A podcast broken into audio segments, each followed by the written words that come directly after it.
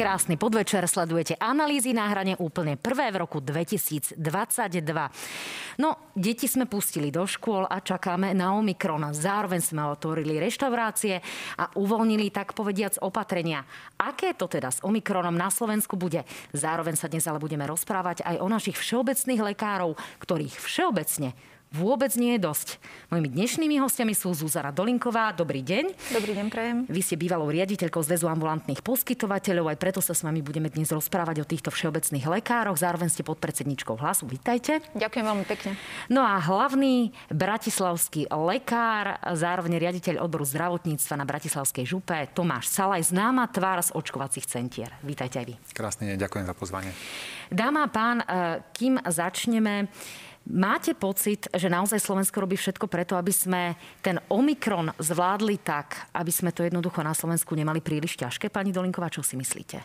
Mne ešte dovolte ako prvú vetu popriať všetkým novom roku všetko najlepšie, aby tento nový rok bol hlavne teda lepší, zdravší, aby sme sa dokázali cez ten COVID čím skôr a čím najzdravšie so všetkými e, ľuďmi na Slovensku, ale aj na svete preniesť. Čo sa týka Omikronu, e, no už máme niekoľko mutácií, už po Omikrone vidíme, že vo svete sú aj ďalšie mutácie okrem e, Omikronu. Ja si myslím, že a chcem veriť teda, že vláda sa tak, ako sa nepripravila na druhú, nepripravila sa na tretiu vlnu, že sa lepšie pripravíme na tento Omikron. Napriek tomu vidíme, že podľa štatistík, ktoré vidíme vo svete, e, ten vírus je aj napriek tomu, že je infekčnejší v izerách a dúfame teda, že nebude taký e, bezpečný, nebezpečný, čo sa týka zdravia, že ten počet ľudí v nemocniciach nám naozaj nebude rásť, že bude postupne klesať, aj keď teda počet pozitívne testovaných ľudí evidentne bude pribúdať, ale že aj s tým, že čoraz viacej ľudí veríme, že bude zaočkovaných, tak eh, budeme to, dokážeme to a zvládneme to s lepším priebehom a teda s menším dopadom a odbremeníme naozaj tie nemocnice. No tak pán Selaj teraz pred chvíľkou súhlasne eh, kýval hlavou. Asi sa s týmto dá naozaj iba súhlasiť. Eh, pán Selaj, ja sa ale vrátim k tej svojej pôvodnej otázke. Sme naozaj dobre pripravení? Vedia tí naši politici, čo máme robiť? Treba povedať, že vnímam od politikov už spred Vianoc záujem o tému Omikron a o to, že ju treba riešiť. To znamená, že si uvedomujú, že sa ženieme do ďalšej vlny a môže to byť veľmi nepríjemná vlna, možno nie z pohľadu e, kolabujúceho zdravotníctva, ale v podobe kolabujúcej ekonomiky, lebo nebude mať kto šoferovať e, kamióny a kto vám doniesť jedlo Presne, otvorených k sa potom dostaneme, áno. Čiže cítil som z ich strany veľký tlak a záujem, že riešiť to. Mali veľkí politici veľký záujem, aby sa očkovanie pred koncom roka zintenzívnilo, aby sme do nového roka po prázdninách už prišli preočkovaní treťou dávkou, alebo aby aspoň deti boli povedzme zaočkované, aspoň časť tých detí. Čiže toto vnímam, ale aj tak si to na konci dňa musí odpracovať niekto iný ako politici. Hej, na konci dňa, na to, aby fungovalo zdravotníctvo, si to musia odmakať lekári, sestry, e, stredný zdravotný personál, aby fungovala zastupiteľnosť ambulancií, aby fungovalo odovzdávanie pacienta medzi ambulanciami, keď budú tie ambulancie nedostupné kvôli tomu, že ten personál chorý. A toto je otázka, či naozaj na takýto manažment je dostatočne pripravené ministerstvo zdravotníctva. Pýtam sa, e, možno aj s ohľadom na to, čo povedal e, vo víkendovej relácii teatri práve Igor Matovič, ktorý hovorí, že tancujeme na vrchnej palube Titaniku, zároveň zároveň, že by deti mali byť na online vyučovaní ešte mesiac. E, je toto prehnané videnie reality, alebo je to skutočný pohľad na to, čo prežívame, alebo je to taký strach, ktorý nám možno bráni robiť nejaké racionálne opatrenia? Pani Dolinková, čo si myslíte? No ja si myslím, že deti boli najdlhšie doma na Slovensku zo všetkých krajín a pokiaľ máme tú epidemiologickú situáciu pod kontrolou, že naozaj rodičia budú dbať na to, aby sme deti testovali minimálne teda dvakrát do týždňa, aby sme vychytali tie deti, ktoré môžu mať príznaky, tak deti by sa mali dostať do škôl, učiť sa prezenčne. Je to dôležité nielen teda z pohľadu tej edukácie detí, ale aj z tých e, sociálnych vzťahov a vidíme, že mnohé e, prípady duševného zdravia, kedy deti trpia doma naozaj, že sú zatvorené doma a učia sa dištančne, tak e, nezanecháva to veľmi dobré dôsledky. A ja áno, súhlasím s tým, že tak ako máme zvyšovať stále počet ľudí zaočkovaných, tak mali by sme aj začať konečne možno zefektívne tú liečbu ambulantnú, čiže dostať lieky do ambulancií už v časnom štádiu, podávať dostupné lieky, ktoré máme, aby sme odbremenili presne tie nemocnice. Aby sa nám začala, ešte do, iba jednu vetu poviem, e, aby sme začali uvoľňovať naozaj čo najviac aj pre tú bielu medicínu a neriešili sme v nemocniciach iba covidovú a aby sa aj teda lekári, aby si oddychli lekári, sestry v tých nemocniciach. Ešte chvíľku ostaňme ale pri tých deťoch. Um, vieme o tom, že teda časť detí už mala možnosť sa zaočkovať. Uh, tie deti pôjdu potom v priebehu niekoľkých týždňov na to preočkovanie. Rovnako sa teda v školách testuje, ako ste to spomínali aj vy. Na druhej strane máme tu veľkú časť rodičov, ktorí nepovažujú za dôležité, zásadné sa nejakým spôsobom testovať. Ide to ide práve o tých rodičov, ktorí možno skôr podliehajú konšpiračným teóriám. Teraz je otázka, či naozaj tým pádom máme úplne pod kontrolou tie školy. Vieme, že Omikron veľmi často teda nemá žiadne príznaky. Budeme my mať nejaký reálny obraz tej situácie, keď aj tie testy e, často nie úplne presne ten Omikron môžu preukázať, pretože hovorí sa o tom, že teda e, naozaj na, na ten Omikron nemusia byť úplne citlivé. Pán Salaj, čo vy očakávate v tomto kontexte? Uh... Zatiaľ sa môžem pozrieť do iných krajín, ktoré tým Omikronom e, prechádzajú. Povedzme, v Spojených štátoch e, mali za posledných 24 hodín 1,6 milióna nových prípadov pozitivity. To je to svetový rekord. To je že šialené číslo, ktoré zrejme časom príde aj k nám veľmi, veľmi silná, intenzívna, síce krátka, ale veľmi intenzívna vlna. A ukazuje sa, že v tých iných krajinách poprvé, ten priebeh závisí od zaočkovanosti cieľovej populácie, čiže nemôžeme porovnávať krajinu a krajinu, musíme pozrieť aj, ako, ako majú preočkovanú populáciu prvou, druhou, treťou dávkou. Ale ukazuje sa, že práve u detí e, zaznamenali relatívne vyšší nárast počtu hospitalizácií detí oproti predchádzajúcim mutáciám. E, Omikron nenasadá natoľko na plúca a nespôsobuje až tak často zápaly pľúc, ako spôsobili predchádzajúce varianty, ale skôr spôsobuje zápal horných stredných dýchacích ciest, to znamená, tí, tie, tie deti majú bronchitídy a pokiaľ majú predtým nejakú predispozíciu, napríklad, že majú astmu, tak v tejto kombinácii to je veľmi nepríjemný priebeh a nakoniec končia, končia v tých e, nemocniciach. Nehovorím, že, že to je obrovské číslo, ale oproti tomu, že sme videli, že v predchádzajúcich vlnách sa to deti prakticky netýkalo, hej, že to boli, boli ojedinelé prípady, tak je to výrazne, výrazne častejšie. A Očakávate, pán Salaj, že by deti končili aj na plúcnych ventiláciách? E, nemyslím si, že v plúcnych ventiláciách, ale to, že budú vyhľadávať lekárskú pomoc e, a lekárskú starostlivosť zdravotnú, to predpokladám a to bude ten indikátor, že áno, máme to tu. Pani Dolinková, zvládnu to naši detskí lekári? No, to je veľmi dobrá otázka vzhľadom na to, že vieme, aká je štruktúra všeobecných lekárov vo všeobecnosti, ale nielen všeobecných, ale aj špecialistov a ambulantných. A ja očakávam aj záujem zo strany ministerstva zdravotníctva, že konečne sa začneme venovať naozaj tej ambulantnej sfére, ktorá je vždy na okraji záujma, ktorá sa rieši ako posledná, či sa rieši rozpočet, alebo sa rieši e, nejaká reforma zdravotníctva alebo reforma ústavnej zdravotnej starostlivosti. Tie ambulancie tam nie sú nejakým spôsobom zainteresované, iba časť, a to sú všeobecní. Jednoducho, to je presne ten apel na tú liečbu. My musíme zabezpečiť ten efektívny zástup. A ako sa budú navzájom kontaktovať lekári medzi sebou, lekári všeobecne s lekármi, špecialistami.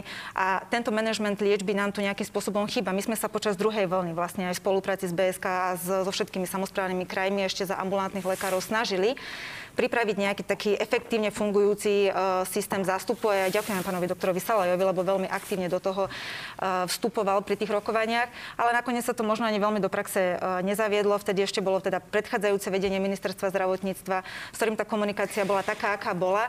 Takže výrazný apel určite zo strany kompetentných, komunikácia, diskusia, to ja musím povedať, že tak ako to chýbalo pod vedením ministra Krajčiho, tak aj teraz, aj napriek tomu, že minister Lengvarský viacej komunikuje, tá komunikácia nie je dostatočná a veľmi oneskorená, by som povedala. Pán Sale, vy ste veľmi ostro aj v predchádzajúcich dňoch e, kritizovali naozaj komunikáciu ministerstva zdravotníctva nielen s ohľadom na e, tie aktuálne záležitosti, ktoré teraz prežívame, ale všeobecne, aj čo sa týka povedzme nemocničnej reformy a podobne. E, naozaj sa nič nezlepšilo, alebo zlepšuje sa to len pomaly v tej komunikácii, alebo naozaj máme také výrazné medzery, že, že keď nás ten Omikron dostihne, tak doplatíme na tú slabú komunikáciu. Ja som zvyčajne taký radikálnejší typ, takže e, rád, rád kritizujem veci. Určite tá komunikácia, ako hovorí pani Dolinková, lepšia ako bola. To, to nepochybne. Akože ak máte nulu, tak oproti tomu všetko je lepšie. Mohla by byť ešte lepšia? Mohla. Áno, mohla. Uh, často už za éry pontifikátu pána ministra Lengvarského sa stávalo, že, a stáva sa to naďalej, že ja tomu hovorím, že komunikácia predbehla exekúciu. Že niečo povedia a nemajú to doma pripravené. Dostanú potom od vás novinárov hromadu doplňujúcich otázok a potom to trvá ďalšie tri týždne, kým to vyštrngajú spôsobom, že je to naozaj tak, ako to povedali na tej tlačovke. Keby to urobili v opačnom garde, najprv si to pripravia a potom spustia tú akciu, tak by nemuselo prichádzať k zbytočným konfliktom, nedorozumenia. Poviem príklad, aby sme si to vedeli predstaviť. Napríklad to, že treba preočkovať ľudí, ktorí boli očkovaní Johnsonom. Johnson bol ma- marketovaný ako jednodávková vakcína a na časť populácie toto fungovalo ako, OK, ja chcem Johnsona, lebo je to len jedna injekcia. Potom, ako sme zistili, že Johnsonu ľudia, ktorí sú zaočkovaní Johnsonom, prudko klesajú protilátky v tele a teda tá účinnosť toho Johnsonu klesá v čase najrýchlejšie zo všetkých vakcín a že možno to fungovalo pri alfa variante, ale pri delte to už nefunguje, pri omikrone už vôbec nie, že ho treba preočkovať, sme vedeli asi 3 mesiace, ale nakoniec sa urobila tá komunikácia asi 3 dní pred tým, ako bolo, že áno, ideme preočkovať Johnson, 3 dní pred tým, ako bolo mo- vôbec možné ho preočkovať, lebo sme nemali na to pripravené Národné centrum zdravotníckých informácií. No tak tu sme mohli počkať 3 dní s tou komunikáciou, kým mm-hmm. bude hotový systém, tak aby sa to aj naozaj dalo robiť. No, analogický prípad je naozaj očkovanie detí, kedy sme čakali naozaj od predvianoc, kedy sa tie deti budú môcť zaočkovať. E, čiže v tomto zmysle sa to už nejakým spôsobom zlepšilo, aspoň vo vzťahu k tým deťom, alebo očakávate pri nových problémoch nové komunikačné zádrhele? No, pán Salaj. No, keďže sa to pri deťoch zopakovalo to isté, čo sa zopakovalo pri Johnsone, rovnako sa zopakovalo s tretou dávkou. Bratislavský samozprávny kraj 1. 1. septembrový týždeň vyhlásil, že treba očkovať tretie dávky čo najrýchlejšie a v prvom rade domovy sociálnych služieb, kde sú najzraniteľnejší ľudia. Trvalo dva mesiace, kým sme sa dopracovali k tomu, že sa tie DSS-ky začali, začali očkovať. Čiže ja sa obávam, že... Ale už sme si na to zvykli, takže už to očakávame, že, že to... No ja ak môžem iba doplniť jednu vec k tej komunikácii, pardon, tak teraz máme na stole ďalší problém, ktorý predpokladám, že priebehu týchto dní vystane, a do, a pretože pacienti už sú nervózni, bola prijatá novela zákona o liekoch vo vzťahu k predpisovaniu liekov, kedy lieky už nemôže predpisovať všeobecný lekár na základe odporúčania špecialistu. Tie lieky, ktoré indikoval špecialista, ale pacienti o tom nevedia. Pacienti nám hromadne klopu na dvere všeobecných lekárov, predpíšte nám lieky, ktoré nám predtým naordinoval špecialista. A od, všeobecní lekári to teraz nechcú robiť, pretože bola prijatá novela, kedy to môže robiť už iba ten špecialista. Nikto to pacientovi nepovedal.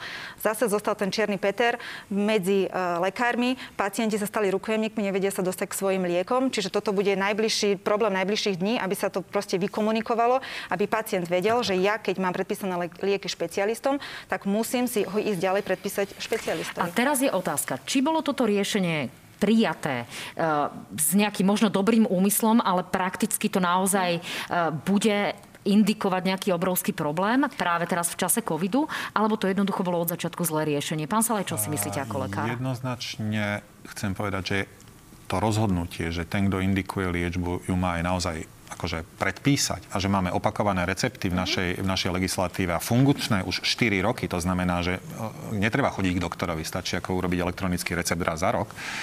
S týmto sa absolútne stotožňujem. Čo mňa osobne na tomto najviac ruší je, že to prebehlo nie štandardným spôsobom. Bol to pozmeňo, poslanecký pozmeňovací návrh v druhom čítaní.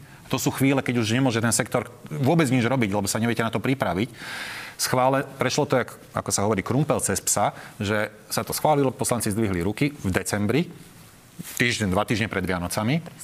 Nebola šanca na to urobiť komunikáciu a tým, že to bol poslanecký pozmeňovák, tým pádom si to nebolo ministerstvo nejako motivované to komunikovať, vysvetľovať, urobiť k tomu Webex, urobiť k tomu prezentáciu a poslať to medzi ľudí, lebo majú iné starosti. A výsledkom teda je podľa môjho názoru chaos, ktorý vyplýva z nedorozumenia a ne- nekomunikácie. Rozumiem. A e, skúsme teraz ľuďom naozaj prakticky poradiť. Čo majú robiť tlakári, ľudia s kardiovaskulárnymi ochoreniami a podobne? To znamená tí, ktorým končia tie posledné tabuľky s ich tabletkami a sú postavení pred otázku, že neviem sa dostať k svojmu lekárovi, alebo ako riešiť tú aktuálnu situáciu, ktorá im teraz momentálne Je tam dvojmesačné prechodné obdobie. To znamená, naďalej môže všeobecný lekár tie lieky predpisovať. Do konca februára je čas na to, aby sa to vyštrngalo a vyriešilo. Ja si nemyslím, že to je úplne tak, keď môžem.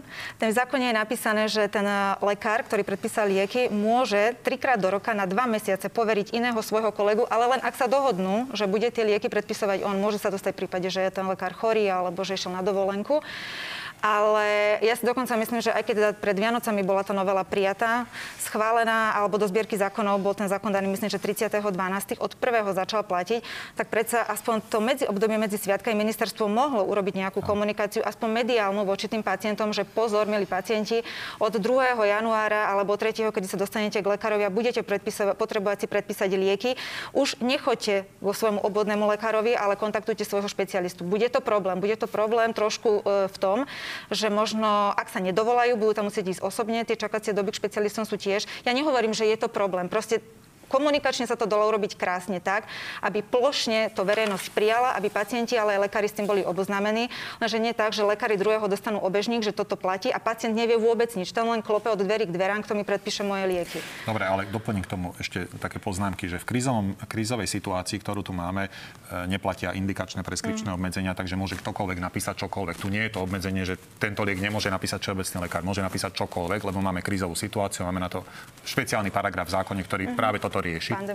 Pandemicky. Čiže asi to môžeme uzavrieť tým, že ľudia prídu k lekárovi, u ňoho sa dozvedia jednoducho, že naozaj im už nie je kompetentný predpísať tie lieky a situácia sa možno od toho februára bude meniť. Vráťme sa ale k tomu Omikronu, alebo aby e, teda sme to posunuli trošku ďalej k ďalším variantom. Aj váš stranický kolega pán Raši už včera spomínal Deltakron. Máme tu ďalšie nové mutácie s rôznymi kmeňmi.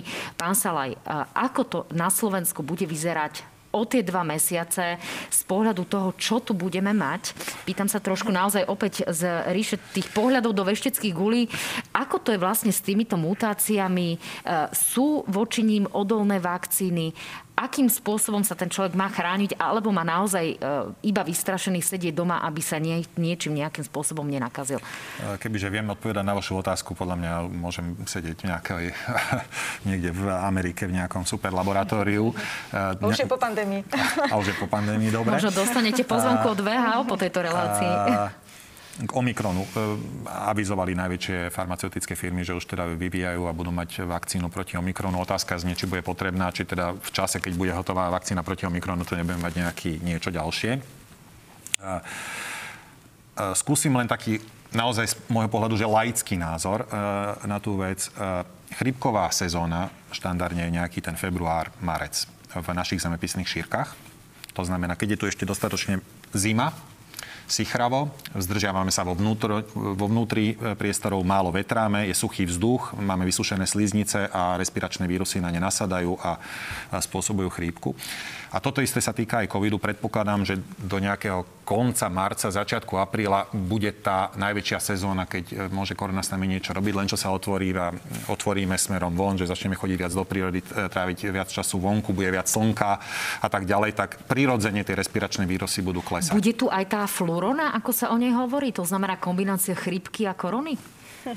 Neviete. Ľahšiu otázku mi dajte nejakú. Ja nemám, čiže, aktuálne čiže, nemám ľahšie. Čiže myslím si, že teda to, čo príde najbližšie Omikron, ktorý nás prevalcuje ako, ako tsunami, naozaj, že to príde veľká vlna v priebehu januára. Čiže hore očakávate aj vy, že naozaj povedzme jedna tretina Slovenska bude infikovaná? Odvolávam sa teraz na odhady VHO najčerstvejšie, že jedna tretina populácie by teda naozaj uh, mohla tento Omikron chytiť. Uh, nejakým spôsobom máte takéto odhady aj vy? Alebo opäť mi poviete, že mám mať ľahšiu otázku? Uh, môžeme sa iba pozerať, čo, čo, ako to funguje v iných krajinách, kde tiež odhadujú možno 20-25% výpadok pracovnej síly, lebo to je ten hlavný problém, ktorý nás teraz ohrozuje, bude výpadok pracovnej síly, ktorá zabezpečuje fungovanie krajiny, kritickú infraštruktúru, ručňovodičov, neviem, ako týchto ľudí. Čiže áno, toto očakávam, len to bude rýchle. To bude, že žuch, žuch, prudko to stupne, prudko to kolesne.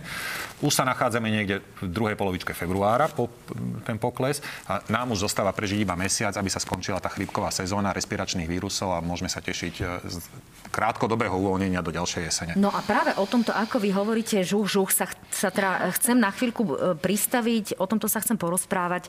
Čo by teda politici v tomto kontexte mali riešiť? E, aktuálne sa politici zaoberajú kapacitami návštevníkov v divadlách, športových centrách a podobne. Otázkou je, ak e, sú tu naozaj relevantné odhady o tom, že nám môže niekde skolabovať niektorý sektor. E, poviem príklad e, povedzme zásobovanie hypermarketov, potravinami a podobne. Mala by mať vláda nejaký krízový scenár, čo v takomto prípade? Ona ho mala mať už dávno v prvom rade. Jednoducho, už keď vieme, že ten Omikron, odkedy to komunikujeme? Od... Priznávam, bola to tak trošku kapciozná otázka. Áno, už keď to uh, komunikujeme relatívne dlho, vieme o tom, že je to vo svete, že to k nám určite príde a ľudia medzi sviatkami chodili dokonca na zahraničné dovolenky, čiže nie je nemožné, že to tu nemáme. Možno sa čudujeme ešte, že ho tu máme relatívne málo proti iným krajinám, ale to možno je v súvislosti s tým, že teda nesekvenujeme asi dostatočne rýchlo tie vzorky, ktoré by sme mali sekvenovať. A výsledky dostávame s dvojtýždňovým oneskorením, čiže pozeráme sa do minulosti. Áno, čiže možno, že naozaj my už ten Omikron tu máme vo väčšom rozsahu, ako je medializované, ako máme štatistiky z NCZI. Takže v, áno, ten plán tu mal byť jasný od začiatku na druhú vlnu, na tretiu vlnu, pretože sme vedeli, že to príde takisto na Omikron a predpokladám, že nevymyslíme niečo na ako okolitých krajinách, že vzhľadom na to, že ten priebeh nebude taký náročný, že budeme asi skracovať aj karanténnu dobu a že sa budeme pozerať na krajiny okolo sveta. No okolo ak sa seba. pozrieme na krajiny okolo seba, pred malou chvíľkou na tlačovej konferencii s predsedom vlády Eduardom Hegerom, nový český premiér, pán Fiala, hovoril o tom, že e, sa im zdajú efektívne opatrenia, ktoré aktuálne nastavili, skrátenie karantény, e, ploš, e, nie plošné testovanie, ale plošnejšie, jednoducho rozsiahle testovanie. Vám sa táto cesta zdá efektívna, pán Salaj? Je to cesta, ktorá e, nám umožní nejakým spôsobom manažovať tú vlnu, hoci v princípe si myslím, že je nemenežovateľná pri tej miere infekčnosti, ktorú to Omikron má, je zrejme, že ho dostane že každý. Čiže máme sa rýchlo nechať premoriť a uh, dúfať, že to u nás bude mať ľahký priebeh? Máme sa dať všetci zaočkovať a, a dúfať, že budeme mať, ľahký, že mať ľahký priebeh. Presne. No, čo sa týka ešte tých vládnych opatrení, naozaj vzhľadom na to, že tu máme nejaké možnosti niečo robiť, tak sa pri nich ešte pristavím. Jednou z ciest je aj povinné očkovanie. Politici o tom hovoria veľmi neradí. Naozaj na politickej scéne nepanuje nejaký jednotný názor alebo dohoda. E, pán minister Lengvarský s pani ministerkou Kolikovou dostali ďalších 10 dní na to, aby teda predložili štúdiu. Potvrdil to pred malou chvíľkou v relácii e, televízie Mar Markiza, aj samotný minister zdravotníctva. To znamená, e, je toto také odkladanie problému a naozaj potrebujeme niektoré sektory plošne zaočkovať, pán Salaj?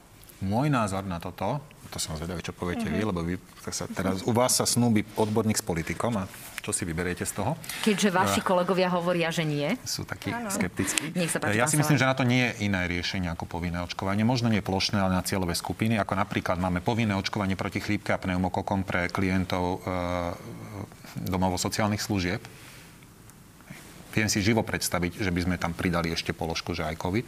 A Viem si, hovoríme že... o ľuďoch 55+, plus, 65+, plus, alebo len o tých najstarších klientoch?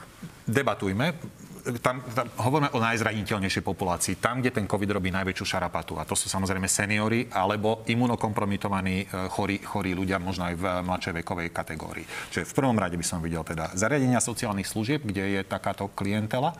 Určite by som videl priestor v zdravotníctve. Ja stále nerozumiem, prečo nemáme aj povinné očkovanie proti chrípke v zdravotníctve. Čiže lekári, zdravotné sestry, povinné očkovanie? Áno, a ja si myslím, že toto je, toto je cesta, lebo tá cesta presviečania, argumentovania sa podľa mňa za ten rok už vyčerpala. Ešte je tu jedna dôležitá sféra a to sú bezpečnostné zložky. Objavili sa tu informácie, dokonca sme videli dokumenty, ktoré hovoria o tom, že vojaci by mali byť povinne zaočkovaní a niektorí už dostali, tak povediať, nariadenie alebo rozkaz o tom, že sa majú dať očkovať. Je to správne? Tak toto funguje v každej civilizovanej krajine, ktorá má bezpečnostné zložky, nejaké v Spojených štátoch, takisto vojaci, policajti. Dokonca v New Yorku, keď povedali, že budú povinne očkovať policajtov, tak bola obava, že štvrtina policajného zboru opustí rady policajné, lebo nechce sa dať zaočkovať. Nakoniec si sa tuším štyria nedali zaočkovať z tých 30 tisíc policajtov. Čiže teda, ak sa rozprávame o vojakoch, vy to rozširujete aj na policajtov, že jednoducho aj všetci policajti, e, možno už aj z toho titulu, že kontrolujú dodržiavanie opatrení. E, je to tak? Vnímam to správne? No, je to kritická infraštruktúra štruktúra. Chceme, aby tento štát fungoval. Nemôžu tí ľudia ležať doma na PNK s koronou, majú byť proti nej zaočkovaní. A, a tí vojaci sú zaočkovaní proti všelibárščomu, antraxu a rôznym iným e, potvorkám, prečo by nemohli byť proti korone. Je ešte nejaká kategória ľudí, ktorých by ste dali povinne očkovať, napríklad učitelia? Môžeme o tom debatovať. E, ako samozrejme ideálne by bolo povinné očkovanie plošné, ale môžeme o tom debatovať. Určite by som e, zvážil starších učiteľov e, očkovať, ktorí sú v nejakej vyššej vekovej kategórii, lebo tí sú tí, ktorí na tú koronu môžu najviac doplatiť. No, pani Dolinková, teraz sme naozaj zvedaví obidvaja s pánom Salajom. Ako sa k tomu postavíte vy? E, vieme, že naozaj v tej opozícii sú veľmi rôzne názory na to očkovanie, ale predsa len vaša strana aj včera prezentovala stranický názor, že teda plošné očkovanie, povinné očkovanie nie. Ako to vnímate vy osobne? Tak ako ste to povedali, strana hlas odmieta povinné očkovanie. My si nevieme predstaviť, že sa zavedie takáto povinnosť a dokonca, ak by to bolo také zaviesť jednoduché, tak asi už aj táto vláda by to dávno urobila, aby sa to neodkladalo všetky možné právne analýzy o 10 dní, ďalších 10 dní. E, ja len do toho vstúpim, čo je jednoduché, ešte nemusí byť dobré. No, veď preto, Či, čiže... ja si neviem predstaviť ani to nie, že zaviesť to povinné očkovanie, ale čo, ako to budeme vymáhať, respektíve čo budeme dávať ľuďom pokuty, alebo ako nám to zlepší tú epidemiologickú situáciu. Ja nevidím ten dôvod v tom, že ak sa teda nezaočkujem, budem síce platiť pokuty, dobrovoľne sa nezaočkujem a čo mi to pomôže v tom, že sa tu nezlepší tak či tak zdravotná situácia alebo epidemiologická, pretože stále budem nezaočkovaný, akorát, že budem platiť štátu peniaze. E, tu máme istý posun, ako sme sa o tom teda pred chvíľkou rozprávali, e, rozprávali s pánom Salajom, že v prípade, že budeme mať ochromené niektoré sektory, e, časť v úvodzovkách operácií by mohla prevziať armáda napríklad dodávky potravín. V takejto situácii by potom napríklad tí vojaci alebo policajti nemali byť povinne očkovaní, aby tu fungovali fungovali tie základné funkcie štátu? No dobre, ale ak sa nedajú zaočkovať, tak to nebudú ani robiť. Viete, akože môžeme, môžeme povedať, že ja sa ale, ja radšej nebudem vykonávať to povolanie, ako by som sa mal dať zaočkovať. Ja si myslím, že tá cesta nútenia alebo povinnosti nie je stále s tou správnou cestou. Áno, tie predchádzajúce očkovania, ktoré pán doktor spomínal, nevyvolali možno takú e, mieru kontroverzie pri tom, ako sa ich povinnosť zavádzala. Vzhľadom k tomu, že o tom covide sme už počuli toľko veľa a toľko veľa vecí bolo povedaných, že tá ani naša vláda, keď sa bavíme o našej vláde, si nezískala tú dôveru k tomu, aby presvedčila naozaj ľudí dobrovoľne sa dať zaočkovať. Úplne iná situácia, možno, že o iných veciach by sme sa bavili, keby sme mali, ja neviem, 80-90% zaočkovanosť a tá vláda by mala dôveru. Ale v tejto situácii si fakt neviem predstaviť, že ako by súčasná vláda chcela zaviesť povinné očkovanie na Slovensku. No tak, e, na to si asi počkáme e, o tých 10 dní, s čím príde naozaj pani Koliková a pán Lengvarský. E, v súvislosti s očkovaním a s tým, či nejakým spôsobom by mali byť zvýhodnení očkovaní ľudia. Je tu ešte jedna záležitosť a to je priplácanie za liečbu. Ako sa pozeráte na tento fakt, na túto možnosť, o ktorej sa hovorí od jesene? Napokon prvýkrát o tom práve v tomto kresle hovorila pani e, Cigániková, že jednoducho táto možnosť je na stole. Je to správne riešenie, aspoň symbolický príspevok alebo znevýhodnenie toho e, nezaočkovaného v prípade, že ten štát stojí teda rádovo viac ako očkovaný? Je to alternatíva voči povinnému očkovaniu, že v poriadku, očkovanie zostane dobrovoľné, ale za svoje rozhodnutie nezaočkovať sa si človek znáša nejaký diel zodpovednosti. E, je to nepochybne, že legitímna úvaha. E, ja sa jej dokonca ani nebránim, lebo však ja mám takéto, takýto typ zmýšľania. Máme to dokonca aj v legislatíve podchytené. V, inom, inej časti e, zdravotníckej legislatívy je od zajacových čias e, uvedený paragraf, a ja si ho pamätám, že som ho osobne písal, že e, Chceli sme podporiť preventívu, preventívnu starostlivosť v zubnom lekárstve. Čiže ak na, pôjdete na preventívnu prehliadku, ktorá je hradená z verejného zdravotného poistenia, máte na ňu ako každý človek v krajine nárok raz ročne. Ak pôjdete na preventívnu prehliadku k zubnému lekárovi, tak v ďalšom kalendárnom roku vám na opravu zubných kazov bude prispievať zdravotná poisťovňa. Ale keď na tú preventívku nepôjdete, tak vám tá poisťovňa nezaplatí za opravu zubného kazu nič. Cieľom je, aby ľudia chodili na preventívku a predchádzali nejakým horším e, nálezom v ústnej dutine. Ak sme toto dokázali do legislatívy osadiť, že prevencia je zvýhodnená a potom je zvýhodnená aj tá následná starostlivosť, keď náhodou dojde k tomu zemnému. Prečo by sme to nemohli urobiť aj v inom sektore? Pani Dolinková, vy ste na začiatku tejto relácie hovorili skôr naozaj o tom, aby sa podporila tá ambulantná liečba. To je ale zase aj o tom, o čom sme pred chvíľkou hovorili s pánom Sálejom, že tá je radovo drahšia. E, váš pán stranický predseda Peter Pellegrini hovorí o tom, že teda naozaj je dôležité nejakým spôsobom sa zásobiť aj liekmi a nejakým spôsobom ľuďom e, túto liečbu dať. E, na druhej strane je potom ale otázka, že ak je táto liečba rádovo drahšia, či naozaj by sme nejakým spôsobom nemali znevýhodniť týchto ľudí, alebo naopak zvýhodniť tých zaočkovaných. Povedzme, že by platili nižšie zdravotné odvody, alebo nejakým spôsobom mali potom e, iný benefit. Ja si myslím, že uvádzať príklad zubárov nie je úplne také rovnocenné v prípade ochorenia COVID-19 ako teda infekčného ochorenia. Z môjho pohľadu aj za stranu hlas by to bolo diskriminačné. E, iba v prípade tohto jedného ochorenia COVID-19 a pri neočkovaní sa na COVID-19 žiadať od pacientov spolúčasť na liečbe. Ja stále vidím problém v tom, že ak vláda nedokázala zabezpečiť a dobrovoľne presvedčiť ľudí o tom, že to očkovanie to nie je sloboda, ale je riešenie, ako s ľahším priebehom dokážeme e, tú pandémiu zvládnuť, dokážeme prežiť aj celú tú chorobu, nedostaneme sa do nemocnice a na umelú plúcnú ventiláciu, tak potom nemôžeme uh, ani pýtať od nich peniaze za nejakú spolúčasť.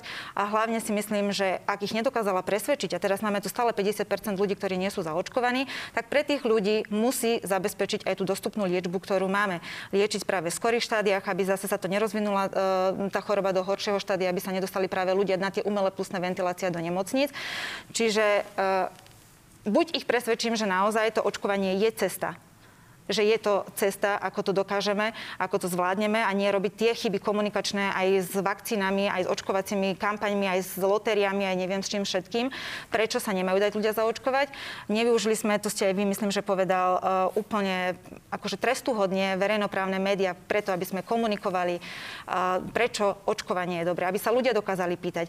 Ja si napríklad aj myslím, že vo vzťahu k očkovaniu detí ľudia majú kopec informácií o tom uh, a môžu sa pýtať kompetentných ľudí, ak majú nejaké otázky, ktoré im ich trápia, alebo si myslia, že je to nebezpečné, alebo uh, chcú sa na konkrétnu diagnózu opýtať, že tie otázky vedia odborníci, epidemiológovia aj pediatri zodpovedať. A je to samozrejme na dobrovoľnom rozhodnutí toho rodiča potom, že či to dám to dieťa svoje zaočkovať, alebo ho zaočkovať nedám.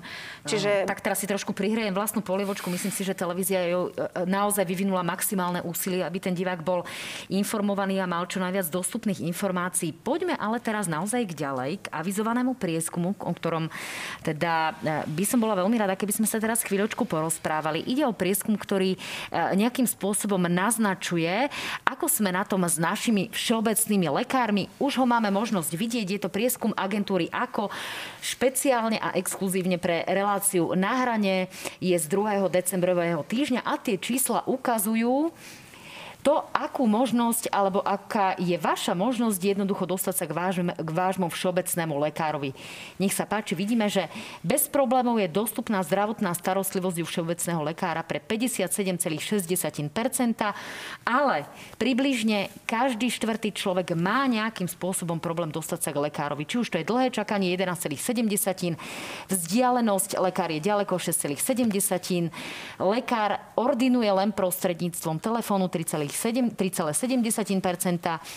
Ľudia potrebujú negatívny PCR test 1,5% tvrdí, že si ho nemôže dovoliť, alebo nám lekár vôbec neordinuje, je to viac ako 1%. Pán Salaj, ako vnímate tieto výsledky? lepšie, než by som bol býval čakal, keby ste ma, sa ma spýtali predtým, než ste mi ukázali ten graf. 57,6% v tejto krízovej situácii je podľa mňa úžasné číslo. Ako pozitívne to vnímam. Mm-hmm. Eh, rozumiem, že dneska je problém sa dostať k doktorovi, lebo naďalej všeobecní lekári vypisujú PNky spôsobom praveku. Stále nemáme elektronické PNky a gro dnešnej starostlivosti je o administratíve, že musia vypísať hromadu papierov a strašne veľa ľudí potrebuje karanténu PNku, to im zožerie obrovské množstvo času. Strašne veľa ľudí im telefonuje, lebo si chce dať predpísať elektronický recept. No, ale keď vám telefonuje predtým prišli fyzicky do ambulancie, teraz telefonujú. No a ak vyšetrujete pacienta, neviete zdvíhať všetky telefóny a už po, po treťom nedovolaní sa sú tí ľudia nervózni, že joj, čo sa deje, môj doktor nefunguje, neexistuje, možno vôbec neambuluje, čo vôbec nie je pravda. My keď sme na župe, nám niekto zavolá, že nevie sa dovolať doktorovi a my to skúsime nejaký, my máme nejak, na neho súkromné číslo, mobil a tak ďalej, zistíme, že je v ambulancii, ale je zahltený tou, tou e, robotou. Čiže ja obdivujem to 57,6 je veľmi dobré číslo e, z pohľadu e, fungovania toho sektora všeobecných lekárov. Obrovským obrovskou mierou sa pandémia zasadila o presadenie inovácie a to je predpisovanie tých elektronických receptov, ktoré neboli tak veľmi rozšírené pred pandémiou, ale tá pandémia tým doktorom ukázala, že to je super riešenie. Aj tým pacientom to priniesla. Čiže ja to vnímam ako pozitívne tie čísla a chcem manažovať očakávania ľudí, že nemusia sa dovolať na prvý pokus ani na druhý pokus. Radšej nech používajú iný typ komunikácie, tzv. asynchrónu, kde nie je potrebné, aby hneď v tej sekunde lekár odpovedal. Nech mu napíšu mail, sms alebo nejakým iným kanálom mu napíšu, čo od neho chcú a lekár, keď bude mať kapacitu, sa im ozve naspäť. Pani Dolinková, vy ste ešte pred pol rokom pôsobili ako šéfka Zväzu ambulantných poskytovateľov. Vám sa tieto čísla zdajú rovnako výborné ako pánovi Salajovi, alebo ste trošku skeptickejšie? Ja si myslím, že sú naozaj fakt výborné, aj vzhľadom na to, že máme prestarnutú tú generáciu ambulantných lekárov. Kopec lekárov bolo aj chorých, aj v karanténach, zastupovali sa navzájom a presne ja vnímam ten problém, že prečo pacient sa stiažuje, že nemá tú vedomosť o tom, že nie je e, mediálne naozaj informovaný. E, prosím vás, nemali tie pokyny, volajte viacejkrát, píšte, SMS-ky, mailujte. Tí lekári, čo ja mám informáciu, naozaj po ordinačných hodinách odpovedajú na maily, odpovedajú na SMS-ky, posielajú tie e-recepty. Čiže oni napriek tomu, že im skončí ordinačná doba, ešte ďalej poskytujú, respektíve musia vybavovať tú administratívu e, pre pacientov, ktorí sa možno, že bežne aj cez deň nedovolajú. My sme mali aj s deťmi COVID a ja musím povedať, že tiež som sa svojmu lekárovi nedovolala na prvýkrát napriek tomu viem, že budem to opakovať, budem to skúšať. Tí lekári majú toho naozaj dosť. Všeobecne je tu taká, také hodnotenie reality, že tých lekárov máme málo, teda tí, ktorí pracujú, pracujú asi teda nad rámec svojich bežných možností. Ale poďme sa na to pozrieť z hľadiska rozdelenia v regiónoch, čo si ľudia myslia. Ja si teraz od režie teda poprosím druhú grafiku, aby sme to jasne videli. E, ľudia, ktorí sú pacientmi Trnavského, Žilinského a Košického kraja, majú tých problémov najviac. Zaujímavý je ale práve Bratislavský kraj, kde ste jeho zdravotníckým garantom práve vy, pán Salaj. 46% ľudí hovorí o dostupnej starostlivosti, ale 32 si nie je istých, ale nevie to nejakým spôsobom zhodnotiť. V zásade je to ale kraj, ktorému sa asi darí pomerne celkom dobre. Ako by ste vy zhodnotili v Bratislavskom kraji za ktorý zodpovedáte tú zdravotnú starostlivosť. Ja viem o tom, že vy ponúkate aj také štartovacie bonusy novým mm. lekárom, nejakých 5000 eur. Nie je to, je to príliš málo? Je to málo, ale je to to, čo vieme poskytnúť. Aj iné kraje poskytujú nejakú, nejakú dotáciu. Predpokladám, že, že sa mi podarí nášho pána Župana presvedčiť, aby sme v tejto tradícii pokračovali možno aj navýšili tie zdroje. Ale tieto čísla, čo ukazujete, e, v prvom rade e, treba povedať, že zhruba polovička ľudí, nechodí k doktorovi vôbec. A tí sa nemajú veľmi k čomu vyjadriť. No a v Bratislave tých... si viem predstaviť, že tých ľudí, ktorí nechodia k doktorovi vôbec je viac, lebo všetci sú zamestnaní, majú strašne veľa toho a nemajú čas chodiť po doktoroch. A preto nevedia odpovedať na otázku a preto tretina povedala, že neviem, nepotrebujem. Hmm. Rozumiem. Je to celkom jasné vysvetlenie. Asi sa s tým dá aj súhlasiť, pani Dolinková. Čo poviete? Ja si určite myslím, že v Bratislave je to tak, že naozaj tí ľudia v prípade, že nevedia odpovedať... Nemajú na lekára čas. Nemajú na lekára čas. Jednoducho, áno, ľudia nemajú čas. Ja som to hovorila aj pred reláciou, sedieť pol dňa v čakárni. Radšej skúsa, skúšajú možno telefonovať. E, druhá vec je to, že možno ľudia v Bratislave sú viacej edukovaní, že aj cez sociálne siete, cez webové stránky, cez e, naozaj telefonicky sa spájajú s lekármi a čo vybavia, vybavia možno telemedicínou. Tým obrovským problémom, ktorý poznáme a o ktorom sa hovorí už niekoľko rokov, je predovšetkým vek lekárov. To znamená, že nám tu celkom reálne ordinujú aj 80 alebo 75 roční e, ľudia v regiónoch. Naozaj to nie je nejakým spôsobom výnimka. E, my máme dokonca aj vyjadrenie pána primátora Dobšine Jana Slováka, ktorý otvorene hovorí o tom, že tá motivácia prilákať nového lekára do Rožňavy alebo Rožňavského okresu je obrovská. Napriek tomu záujem nie je, tak nech sa páči, poďme si ho vypočuť. Mesto vie ponúknuť úplne nové zrekonštruované priestory, ambulancie a takisto úplne nový byt.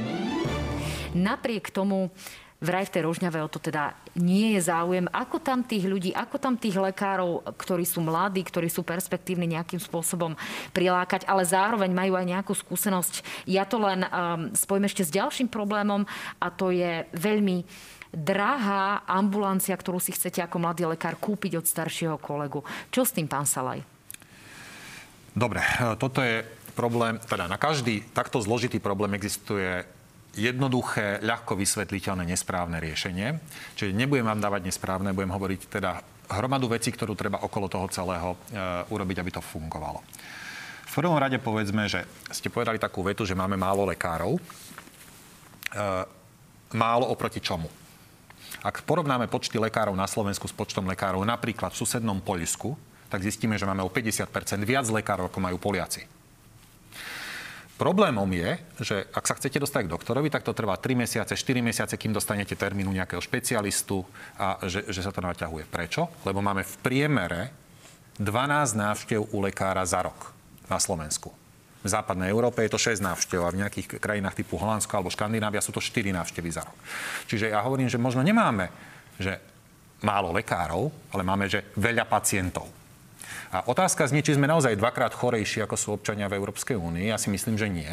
Ale my máme nastavený systém, ktorý generuje tých 12 návštev. Mm-hmm. Ak mi nemôže všeobecný lekár odobrať krv na to, aby mi vyšetril štítnu žľazu, ale musí ma poslať k endokrinológovi, tak som vytvoril novú návštevu endokrinológa, ktorá by vôbec nemusela nastať, keby mohol všeobecný lekár takéto vyšetrenie urobiť. A takýchto administratívnych povinností, kde pacient musí ísť k doktorovi, aby vybavil nejaké tlačivo, papier, odporúčanie, vypísanie papier, je strašne veľa a to nám ten systém zaťažuje a to nám berie tú kapacitu tých pacientov liečiť. To, že robíme tú administratívu. Čiže ak sa pristavíme pri tomto riešení, Pani Dolinková, aj z vášho pohľadu by bolo riešením zoškrtať tieto prechody a návštevy, ktoré nie sú priamo samostatným vyšetrením, eh, tak povediac administratívne to vyškrtať a vyrieši nám to situáciu? No, je to systémový problém určite, že treba to riešiť od začiatku. A ja to porovnám presne s tými návštevami u špecialistov napríklad, kedy uh, naši lekári sú alebo špecialisti nemajú kapitačnú platbu, oni sú platení za výkony. Tie uh, platby od zdravotných poisťovní nie sú veľmi lukratívne. Treba sa možno aj opýtať, že či majú ambulancie pouzatvárané zmluvy so zdravotnými poisťovňami na najbližšie obdobie vzhľadom na to, aký je teraz nastavený rozpočet pre zdravotníctvo na rok 2022.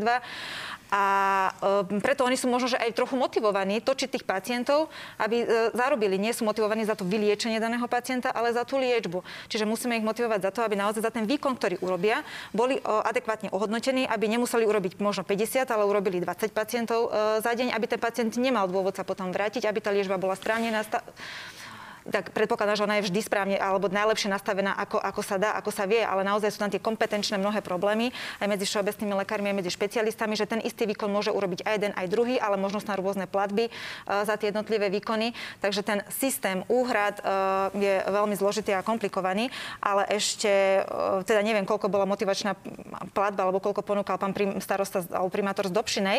No ponúkal bývanie napríklad. To už je asi viac lebo, ako čokoľvek iné. Lebo keď, no, lebo keď si poviete, že v reforme zdravotníctva, alebo teda respektíve z plánu obnovy, e, je ponúkaný 60 tisícový príspevok na vytvorenie novej ambulancie pre všeobecného lekára a máme ohlasy potom z terénu, že ten príspevok nie je dostatočný, pretože nie je správne nastavený z toho dôvodu, že sa odvíja od počtu tých ľudí, ktorí dostanete do toho kapitačného stavu, že vy vlastne tých 60 tisíc ani celých nedostanete, ak za nejaké obdobie dostanete nejaký počet kapitujúcich pacientov, tak e, potom treba naozaj správne vysvetľovať aj e, tie položky, alebo tak, ako sa komunikuje vlastne celý plán obnovy, že čo vlastne ideme ponúknuť tomu všeobecnému lekárovi, ak chce si otvoriť novú ambulanciu, že tých 60 tisíc to konečnom dôsledku ani nemusí byť.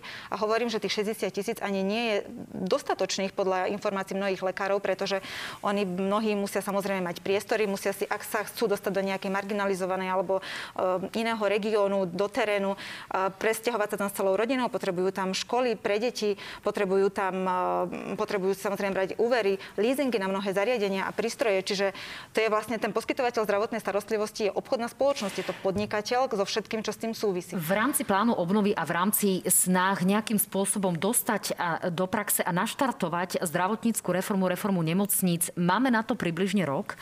Aspoň tak o tom hovorí ministerstvo e, zdravotníctva.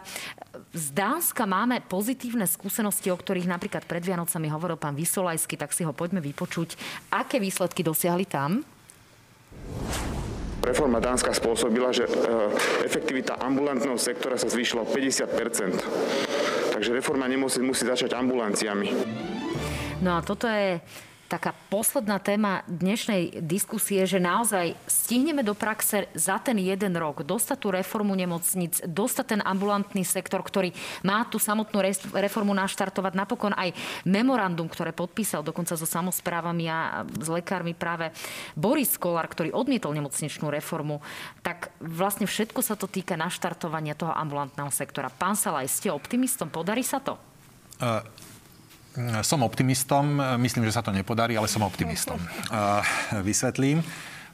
Podľa mňa chyba tohto, alebo taký dedičný hriech tohto, tejto reformy je, že jej hlavným driverom nebola potreba zmeny v slovenskom zdravotníctve, ktorá je naozaj potrebná, ale minúte peňazí z plánu obnovy. Presne. Ak robíme legislatívu preto, aby sme minuli eurofondy, tak potom sme tak motivovaní k nejakým skratkám, ktoré neriešia ten problém samotný, ale riešia ho len formálne. A toto sa stalo e, s týmto zákonom. Prešiel výborne, môžeme čerpať peniaze z plánu obnovy. Čiže ale... aj obsahovo je tá reforma nastavená, nakalibrovaná tak nesprávne, že jednoducho nie, nie, nie, nie, sa nám nie, rozpadne? Nie, nie, toto som nehovoril, len hovorím, že teda e, motivácia na prijatie tejto legislatívy nebola úplne úprimná, bola taká, že poďme minúť peniaze, Rozumiem. nie poďme zmeniť zdravotníctvo. Ale to, čo je v tej reforme dôležité, ja som ju, veľmi som ju roztlieskával, lebo sú tam dôležité veci, ktoré nemusia sa hneď zajtra prejaviť v praxi. Ale to, že sme si povedali, že ideme si dať vyčistiť stôl a povedať si, čo tie nemocnice na Slovensku vlastne robia, čo tie ambulancie robia, že si pozrieme dáta, lebo my sme ako 30 rokov tu funguje nejakým spôsobom e, tento systém zdravotný po revolúcii, ale my nevieme, čo sa tam deje. My, my tápeme v temnotách, my príjmame rozhodnutia a nevieme, čo sa v tých nemocniciach produkuje, s akými nákladmi. Zaviedli sme platobný e, mechanizmus DRG do, do nášho systému, ktorý postupne rozpletá to, čo sa v tých nemocniciach deje a postupne nám dáva pravdivý obraz, že aby sme vedeli porovnávať porovnateľné. A toto tá reforma prinesie, že budeme mať možnosť férovo, objektívne porovnať, čo sa v nemocniciach za akú cenu robí a potom budeme vedieť presne ukázať prstom, že toto je neefektívne, toto je, neefektívne, toto je drahé, Túto vedia robiť s rovnakými výsledkami, majú lepšími výsledkami za menej peňazí a potom môžeme začať optimalizovať tú sieť. Ja si nemyslím, že to, čo je napísané dnes v tom zákone, ktorý prešiel parlamentom, že to takto presne bude fungovať o rok. Ešte dôjde k mnohým zmenám, ale zač- urobili sme prvý krok na ceste k tým zmenám. Rozumiem. Pán Salaj, 25 rokov poznáte, ako funguje mediálny, politický sektor, politický a mediálny svet. A viete aj to, že tento rok tu máme samozprávne, župné voľby, komunálne voľby. Jednoducho budeme tu mať veľký počet politikov, ktorí sa budú snažiť zachraňovať svoje nemocnice. Zároveň tu o dva roky máme parlamentné voľby. Má táto reforma vôbec nejakú reálnu šancu, že sa aspoň naštartuje v praxi? Áno, to, že sa naštartuje, áno, rozumiem, že tie volebné cykly budú nútiť k tomu, že buďte teraz ticho pred voľbami, nerobte také alebo onaké rozhodnutia. Ale potom, keď príde na lamanie chleba, zistíte, že ten primátor, ktorý bojoval za nejakú svoju miestnu nemocnicu, išiel sa dať hospitalizovať do inej, ktorej dôveruje viac, a toto sme, tohto sme boli opakovane svetkami, že robili sa petície, zachráňme pôrodnicu, ale moje vnúča bude narodené v inej pôrodnici, lebo ja tejto pôrodnici nedôverujem. Ono na konci dňa tí ľudia hlasujú nohami. Chodia tam, kde, kde, tých, e, kde tým zdravotníkom dôverujú a do tých zdravotníckých zariadení, ktoré majú lepšiu reputáciu. Pani Dolinková, aj vás čakajú v hlase naozaj tieto voľby, ktoré čakajú nás všetkých. Preto sa pýtam, či povedzme kandidáti hlasu sa budú snažiť naozaj zachraňovať možno aj po politickej línii tie svoje nemocnice v tých regiónoch, aby nejakým spôsobom získali nejaké dobré body na úkor. Možno aj ministerstva zdravotníctva. No, ja chcem hlavne povedať k tej reforme, ale ešte možno, že doplniť pánovi Vysolajskému, keď ste hovorili, že v Dánsku sa podarila tá reforma zdravotníctva, ale za aké peniaze, za akým počtom lekárov, to tam nebolo v tej dokrútke, že tam išlo nepomerne oveľa viacej peniazy, ako ponúka slovenské zdravotníctvo a ako možno e, celý plán obnovy. Ja hovorím dva roky, že reforma, tak ako je pripravená, je pripravená. Už sa to tak zľudovelo, viacerí to používajú, ako by sme stávali dom od strechy. Proste tá reforma má ísť od ambulancií, tu neviem, či sa asi nezhodneme. Ja myslím, že, a nie, že myslím, som presvedčená, viem o tom, že táto reforma zatiaľ neobsahuje ani teda sieť špecializovanej zdravotnej starostlivosti. Keď sme sa pýtali ešte za ZAP, na ministerstve zdravotníctva, či má nejaký prehľad o siete špecialistov, ako budeme riešiť aj špecialistov, pretože tá všeobecná mm, sieť súvisí potom aj s tými špecialistami, potom až pacient ide väčšinou dosielaný teda do nemocníc, tak tam nám povedali, že špecialisti nie sú pripravení, to by bolo na dlhé trate. Teraz presne potrebovali sme minúť peniaze, zo šuflíka sme vyťahli to, čo bolo pripravené, rýchlo sme to dali schváliť. A keď hovoríte, že o rok tiež sa tomu čudujem, lebo pokiaľ mám naštudovaný ten plán obnovy, tak tie peniaze a čerpanie peňazí a žiadosti o čerpanie peňazí sú naviazané naviazané na splnenie nejakých milníkov. A ak máme v zdravotníctve prvý milník, e, zoznam nemocníc, ktoré ideme transformovať a ten má byť známy až v novembri alebo ku koncu budúceho roku po komunálnych voľbách, tak ja žiaľ nie som optimista v tom, že začneme už tento rok alebo rok niečo štartovať v tejto reforme nemocníc. Aby sme to ukončili nejako pozitívne. Viete povedať divákom, ktorí nás teraz sledujú, kedy sa už zbavíme toho covidu? Kedy už budeme žiť bez rúšok a respirátorov. Druhýkrát kryštáľová veštecké guľa, pán Salaj, ale verím, že aspoň nejaké leto, aspoň nejaké Vianoce mi tu teraz prislúbite. Leto vám prislúbim veľmi rád, lebo leto je relatívne bezpečné obdobie v našich zemepisných šírkach. Už som to viackrát povedal, že bol by som rád, keby tie budúce Vianoce sme už zvládli e, v poriadku. Nie som hlboko presvedčený, 100% presvedčený, že sa nám to podarí. Možno ešte jedny Vianoce nás budú čakať trošku náročnejšie. Možno. Ale snáď ak, tak to budú posledné také Vianoce. Pani Dolinková, veštecká guľa. Vešteckú gulu nemáme, ja tiež si nedovolím povedať, pretože a nie som ani lekár ako pán doktor Salaj, ale chcela by som, aby naozaj tie prognozy ľudí, odborníkov, e, že sa to zmutuje do takej formy, že to bude naozaj chrípka, maximálne bude treba jedno preočkovanie pred sezónou jesenou, že to sa nám čím skôr stane realitou a že budeme môcť fungovať normálne a tak, ako sme fungovali pred koronou. Tak v tejto chvíle vám už naozaj ďakujem, že ste boli mojimi hostiami, pani Dolinková, pán Salaj. Ďakujem, že sme takto plodne mohli diskutovať o všetkom, čo je naozaj veľmi dôležité v tom našom zdravotníctve zdravotníctve. Ďakujem veľmi pekne za pozvanie. Pekný deň prajem. A ja ďakujem. Pekný deň. Tak, verím, že ostaneme všetci zdraví. Dámy a páni, ďakujem, že ste nás pozerali až do tohto momentu. Ak sa vám relácia páčila, tak si ju budem rada. Pozrite možno ešte raz. E, máte na to niekoľko možností, buď na našom Facebooku, na profilovej, na profilove, na profile, pardon, na hrane TV Joj, alebo na stránke novinyplus.sk, alebo sledujte naše podcasty. No a vo štvrtok sa už teším na televízny duel pani exministerky Sakovej s ministrom vnútra Romanom Mikulcom. Majte sa fajn, pekný večer.